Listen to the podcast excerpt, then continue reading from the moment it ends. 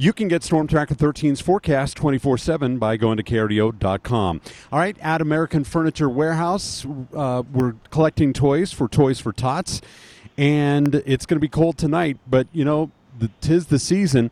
As a matter of fact, let's go to the KRDO Newsline and visit with ABC's Alex Stone from Los Angeles. And Alex, thanks for joining us. First of all, COVID, flu, RSV, all of those, and, and we got a, a regular a regular cold season going right now, really hitting parents and schools hard. What's the latest on this this triple pandemic?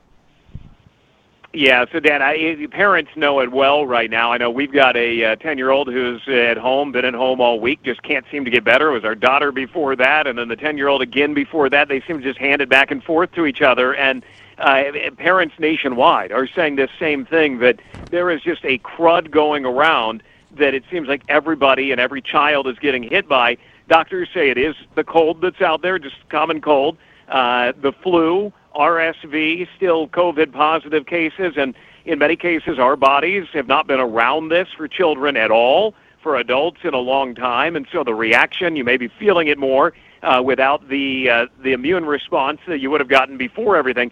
But it also means that for children, uh, there's not a lot of cold meds that are out there anymore. Sally Chia, pharmacist in Vegas, owns the, the pharmacy, says they don't have anything left in stock. It is that way if you go to Safeway and a lot of King Soopers and Walmart that, that you go in and there's nothing left or very little in the the children's uh, cold med aisle and she says this. We're calling around for, from wholesalers to wholesalers to see if we can get the products in for patients. And she said that they are telling them now that because of the run on it that it looks like it's going to be a month before they can get at her pharmacy tamiflu uh, and some antibiotics that are commonly uh, prescribed by doctors.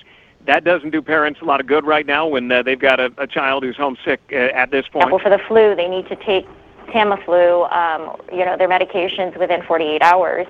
Um, after onset of symptoms. You look on Amazon, and a lot of them say that they'll be here by Christmas. You know, it's December 7th right now. Christmas is a long way out. So, what can parents do? We talked to Dr. Peter Chin Hong, UC San Francisco, and uh, he says there is a workaround. If you need children's Tylenol, he said, talk to a doctor or pharmacist before you do this, but you can make children's Tylenol out of adult Tylenol. And he says, do this. There are other tricks that people can use as well, like taking uh, 200 milligrams or an adult form, and depending on the size of the kid, um, mixing it, crushing it, mixing it in chocolate milk, but again, he says be careful about that. Make sure you're doing it right. Talk to somebody who knows. Uh, but he says even generally easy to stuff get uh, get stuff that you would go to Walmart for. It's not there right now. There's definitely a shortage in over-the-counter uh, children's Tylenol and pediatric formulations for ibuprofen, cold medicines, um, and we've been hearing this uh, all over the country. But he says if you can't find a fever reducer for a child, you got to bring down the, the temperature. He says use a fan, use a cool towel on their forehead. You got to bring that down. But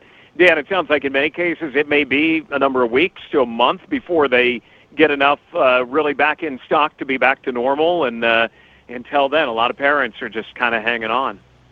And you're there in Los Angeles County, and it, there is talk about bringing back the mandatory uh, masks orders for public places? That's right, on the verge of it again. And the, the county health director said it could have been as early as this week. Now they're looking probably around New Year's. Um, the county reporting over 3,800 new cases every day, up from 2,300 a week ago, triple compared to November. And hospitals are beginning to say, you know what, we're really busy between COVID, RSV, the flu, uh, serious cases uh, that are coming in. Um, and now the, the health director is saying this. I know I know nobody is is uh, you know anxious to hear this message from us that that we need to protect each other again. And uh, they believe that the numbers that we do know are artificially low because so many people either don't test anymore when they get sick. They just say, well, it's like a cold. Or they test at home and the, the results are never reported in. So they think it's actually higher than that. LA County will follow the CDC guidance for communities designated at the high community level including universal indoor masking. So we could be getting there. It's going to be a question, though, Dan. Will people follow it? A lot of people in California still voluntarily wear masks uh, when they go to the store or out in public, but it, the people who don't wear them, uh, would it be enforced? Would stores enforce it? Would law enforcement enforce it? Would, would people just ignore it completely? That is yet to be determined, uh, but they believe that, that we're going down that road. And I guess it goes without saying if you feel sick, stay home and you know don't don't go to work or go, don't go to school if you don't feel uh, up to it. The ABC's Alex Stone. Thanks for the time. Stay safe out there in Los Angeles. You got it. If you see Jake Jabs there, uh, you know what? Shake his hand. He's created quite an empire.